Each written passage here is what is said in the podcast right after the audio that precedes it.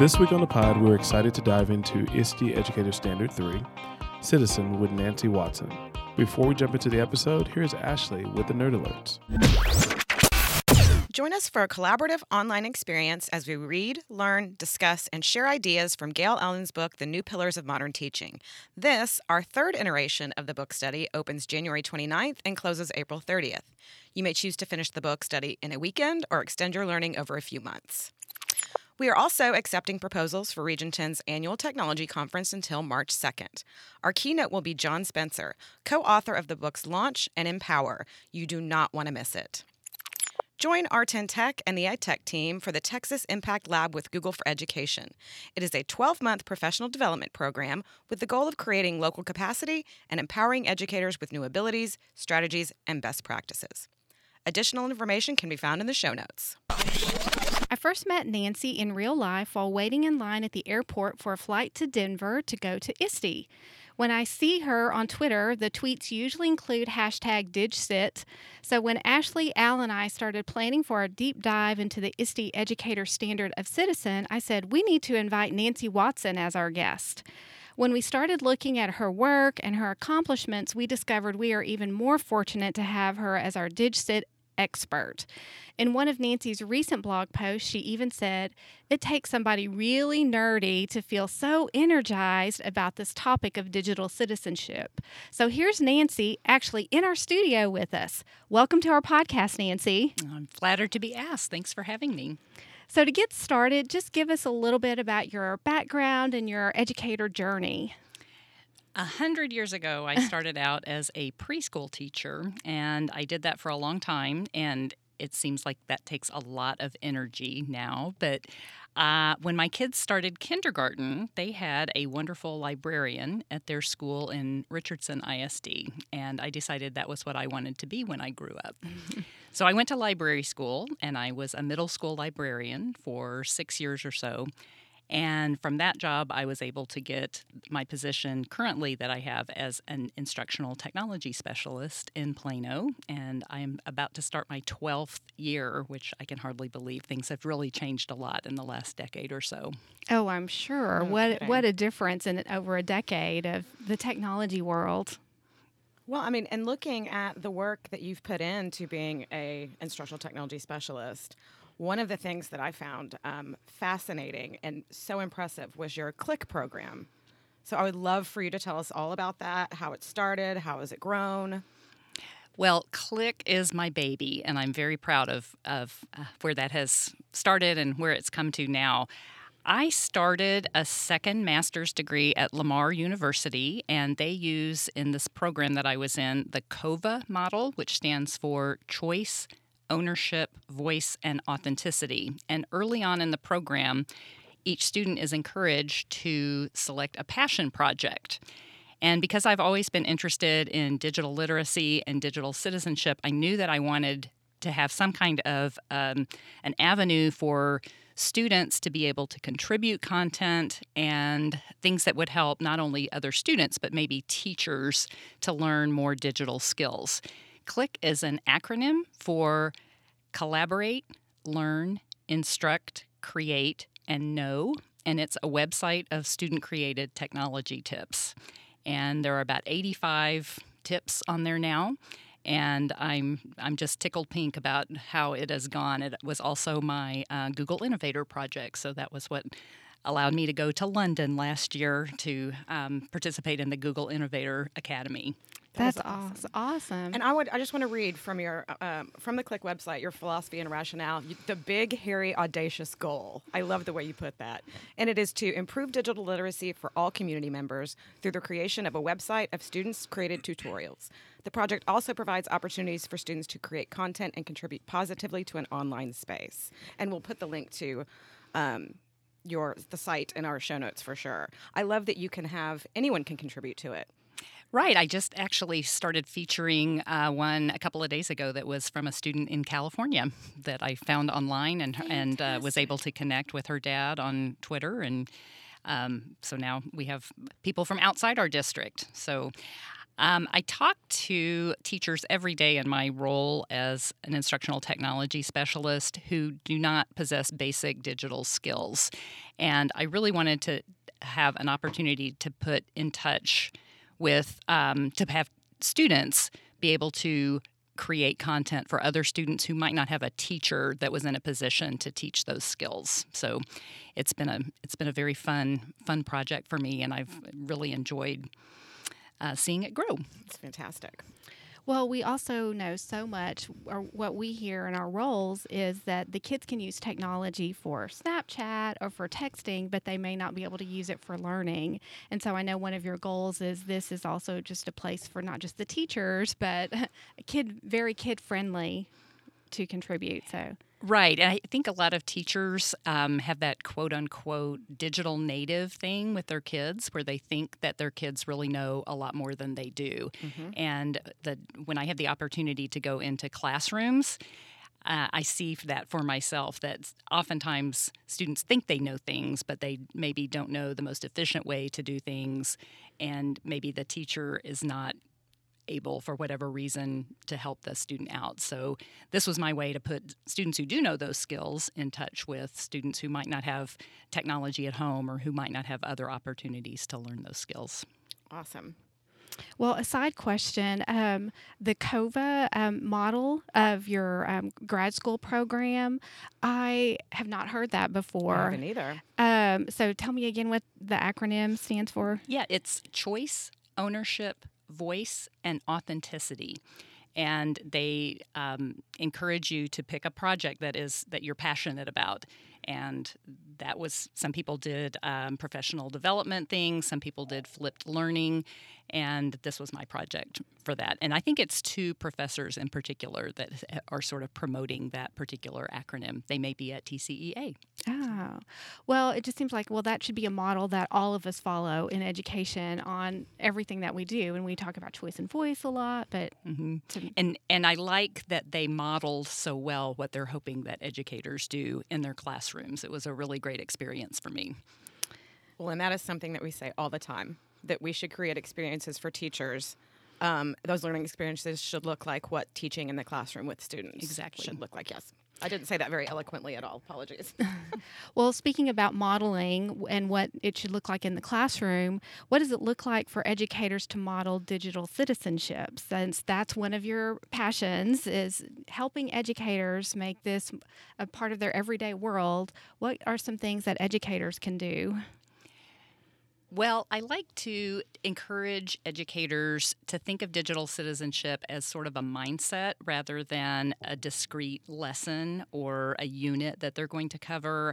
Um, I think a lot of people think in terms of digital citizenship as well, we had the, the special guest come for an assembly back in September. or you had or Digital Citizenship Day. We had Digital Citizenship Day or week or um, maybe maybe it's not talked about at all. And when people think about digital citizenship, the most typical response is, well, we don't want kids to cyberbully. And there's a lot more to digital citizenship than that. So I'm trying to get teachers to just sort of think about it in terms of more than just um, a lesson that you might do when you have time for it, but rather something that's talked about all the time. Um, and and every day. My sort of mantra is every teacher, every classroom, every day should say something about digital citizenship. And it does not have to be a long lesson, it doesn't have to be something that's completely separate for, from other things that are happening in the classroom, but just to sort of weave it in naturally. It could be if you're um, a secondary teacher to say, hey, um, I'm going to be watching for something positive that you do online, and when I see it, I'll tweet that out. That took me less than five seconds to say that. Or for um, an elementary teacher, maybe it's, I noticed that you did something really kind for that student. Would you mind if I share that on our class Twitter? those are those are tiny little lessons that would add up to a big impact over the course of a student's life. So um, that's my that's my big thing but I'm not going to discourage anyone from doing any kind of lesson because I think doing something is better than doing nothing at all for digital citizenship. Do you think that's um, taught widely enough in our schools, digital citizenship? No, I think we need a huge um, push on professional learning for digital citizenship because I think teachers really do not understand it. They have not had an opportunity to, to maybe learn about it, and they have so many other things to think about. So when they think about, oh, great, I have to do one more thing now, I would love to see some professional learning around how you weave this in. And it really doesn't have to be seen as, oh, great, just one more thing to do. Well, and I love your mantra because I think that those everyday little tiny comments, don't forget to cite your sources or make sure you ask permission to post. You know, we just took a picture in here as a group and we had to all give it approval That's right. before we are using our picture. And so, a little bit of modeling for digital citizenship there. Exactly. And those things like that just really don't take a long time. Right. Yeah, they really don't. You're right. So, in this first episode of season three, we've decided to pick at least one question that we're going to ask all of our podcast guests. And it is this How has a failure or a parent failure set you up for later success? And do you have a favorite failure of yours? My favorite failures were any time when I was new in this role and the technology would be an absolute disaster. and I think that that is something that anyone that is instruct- in instructional technology can relate to because 100%. Because invariably I would think that I had everything all set up and then the internet would go down or I couldn't find my PowerPoint or the flash drive that I thought I had grabbed was actually the wrong one and it had pictures of, you know, my mother on them or something. so um so over the years, I've just learned to laugh that off, and it actually gives me an opportunity to model for teachers what they do in their classrooms when the technology doesn't work because it goes down for them mm-hmm. th- tom- sometimes too. Sometimes they'll have something great planned and it just does not go the way they thought. So I just laugh it off and I say, hey, I bet this has happened to you and, mm-hmm. and move on. And I think maybe that's probably one of the biggest reasons teachers are hesitant to use technology in their classroom is because of that piece. I would agree with that. One bad experience sometimes can scar you for life. can- yep, well, or can can prevent you from wanting to try again. Absolutely. So if you don't have that that failure is okay kind of mentality. yes. Well, I was recently in a session and something like that happened to me. And someone said, I am so glad to see that you had a fail there because everything always looks so smooth. And I said, I guarantee it is not. it, it the times when it looks smooth, it's not because that just accidentally happened that way. Right. a lot of times it's because I've already done the thing many times, or it just it, it, it was just a lucky day that the technology worked. So Yeah, exactly. Um, well, back to you, another um, digital citizenship question. Um, what do you think it looks like for educators to make positive, socially responsible contributions? I think all teachers can really do a great job modeling for their students if they have a class Twitter account or if they have a class Facebook page, anything anything on social media that they can do to say this is what you do. I think we spend a lot of time telling kids don't do this, don't do that, don't do this. And no student is going to react well to that. And if you think about it, the very first education class that most of us talked uh, had was talking about classroom management and how you don't just tell your students don't put your books on the floor you tell them put your books in your desk. You try to, to turn it around so that it's something positive. So i also like the the driver's ed analogy. You would not just show the the smashed up cars and the bloody bodies in a digi- in a in a driver's ed class. You have to show them how you do do the things. So I think modeling for students what good digital citizenship looks like is really imperative. So, do you have a specific example? So, if a teacher listening um, is like, okay, what can I do tomorrow? Is there something you could think of for how they could model that? A, a teacher in Plano actually is doing that right now. She is uh, weaving some digital citizenship stuff into her lessons, and she tweeted to one of her former students, who is now a, a track star, either in college or beyond. I can't quite remember, but she said, I just want you to know that I'm teaching my students how to look for positive profiles, and yours is going, to be one of the ones that I show them. And he tweeted back to her, That's really awesome that they're sitting in my same seat and, and learning about that from you. And I remember you as a great teacher or whatever. It was a really lovely exchange. Oh, nice. Well, that is so important that the students do see what does it look like for um, a good profile, a good online presence, and um, it is important to find those models. So. Absolutely. Well, um, we know that you're involved with more than Click, and we know you've got a lot of ISTE connections, um, and you've got your um, DigCit snaps uh, Oh, we've yeah. seen. So, w- brag about yourself Oh, a little have- bit. So, yeah, I have, tell us, I tell us a lot little of bit. a lot of hashtags. I just started a new one today. So. Tell fact, us so, more.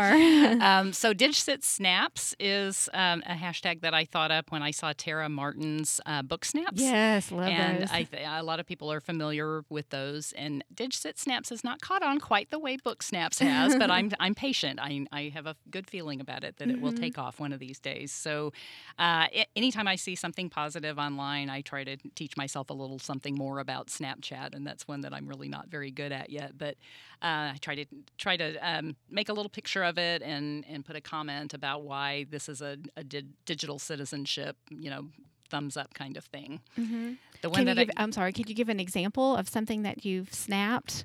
I can look up the hat. Uh. The, the one that I did today, a, a friend of mine was re- responding to my new hashtag that I thought up today, which is DigCit State of Mind, because that's that's kind of my my shtick. But um, he said something about. Um, uh, they'll always be able to get around the filter or you know it's not just about rules and and shutting things down. And so i thought you know kids really need more than just um, you know removing the technology. They need they need lots of experiences in practicing. Absolutely, so true. Okay, and so your DigCit state of mind hashtag. that that's brand new as of today. So uh, i love my pln twitter is has been such a great thing for me as i know it has been for so many educators. And i uh, sent a direct message to I, I think about 30 people that I have known from various places and said, trying to do this thing for TCEA. Would you please complete the sentence? I have a hashtag DigCit state of mind because, and I've gotten some wonderful answers. So uh, that will go in my poster session Excellent. at TCEA. So, well, talk to us about that. What is your poster session? well, oddly, it's it too is called uh, Cultivating a DigCit State of Mind. And it will be just trying to give educators lots of different opportunities and examples of how they can do DigCit in their classrooms. So, using some of my hashtags and some of um, just some other ideas that I have. Digital citizenship in two minutes or less is, is another one. So, Very important topics. It sounds like. I hope. That's great. Mm-hmm. Very impressive. And we'll have candy. That's great. Well, thank you so much for being here, Nancy. What a delight. Well, it's been great. So much fun. Thank you so much again for having me. I've really appreciated being able to, to share with you. So, before we close, are there any other um, events or things you'd like to share or talk about and brag about? What's going on? Well, I am the co chair this year for ISTE's Digital Citizenship PLN, and I would like to let people know that we have a Twitter chat the third Thursday of every month. And we've also been trying to feature a digital citizenship champion every month. So one month it's been a student, and then the next month it's been an educator. And I've gotten some gotten to know some people that um, I haven't known before, and some people that are doing great things in the in the digital citizenship world, but maybe haven't had a lot of press about that before. So it's been particularly fun to see the students and what they have to say about digital citizenship. So oh, what a great so, perspective. um, yeah, you can maybe put that um, that link in in the Oh, chat yes. notes as well, too, so people can take take a look at that. Absolutely. Well, how can people connect with you if they want to find out more about your work, about Click, about the um, all, all of your hashtags? What's the best way to connect? Um, I am Nancy W Tech pretty much everywhere. So Twitter, Nancy W Tech, NancyWTech.com, And um, I'd, I'd, appreciate connecting with anybody that's interested in digital citizenship, and I'll talk your ear off. So. Oh, that's great. We we need those conversations. I think more and more in, in our schools and districts. So, thanks again for being here with us, and we really appreciate your time. And it's been fun to learn more with you. Well, thank you.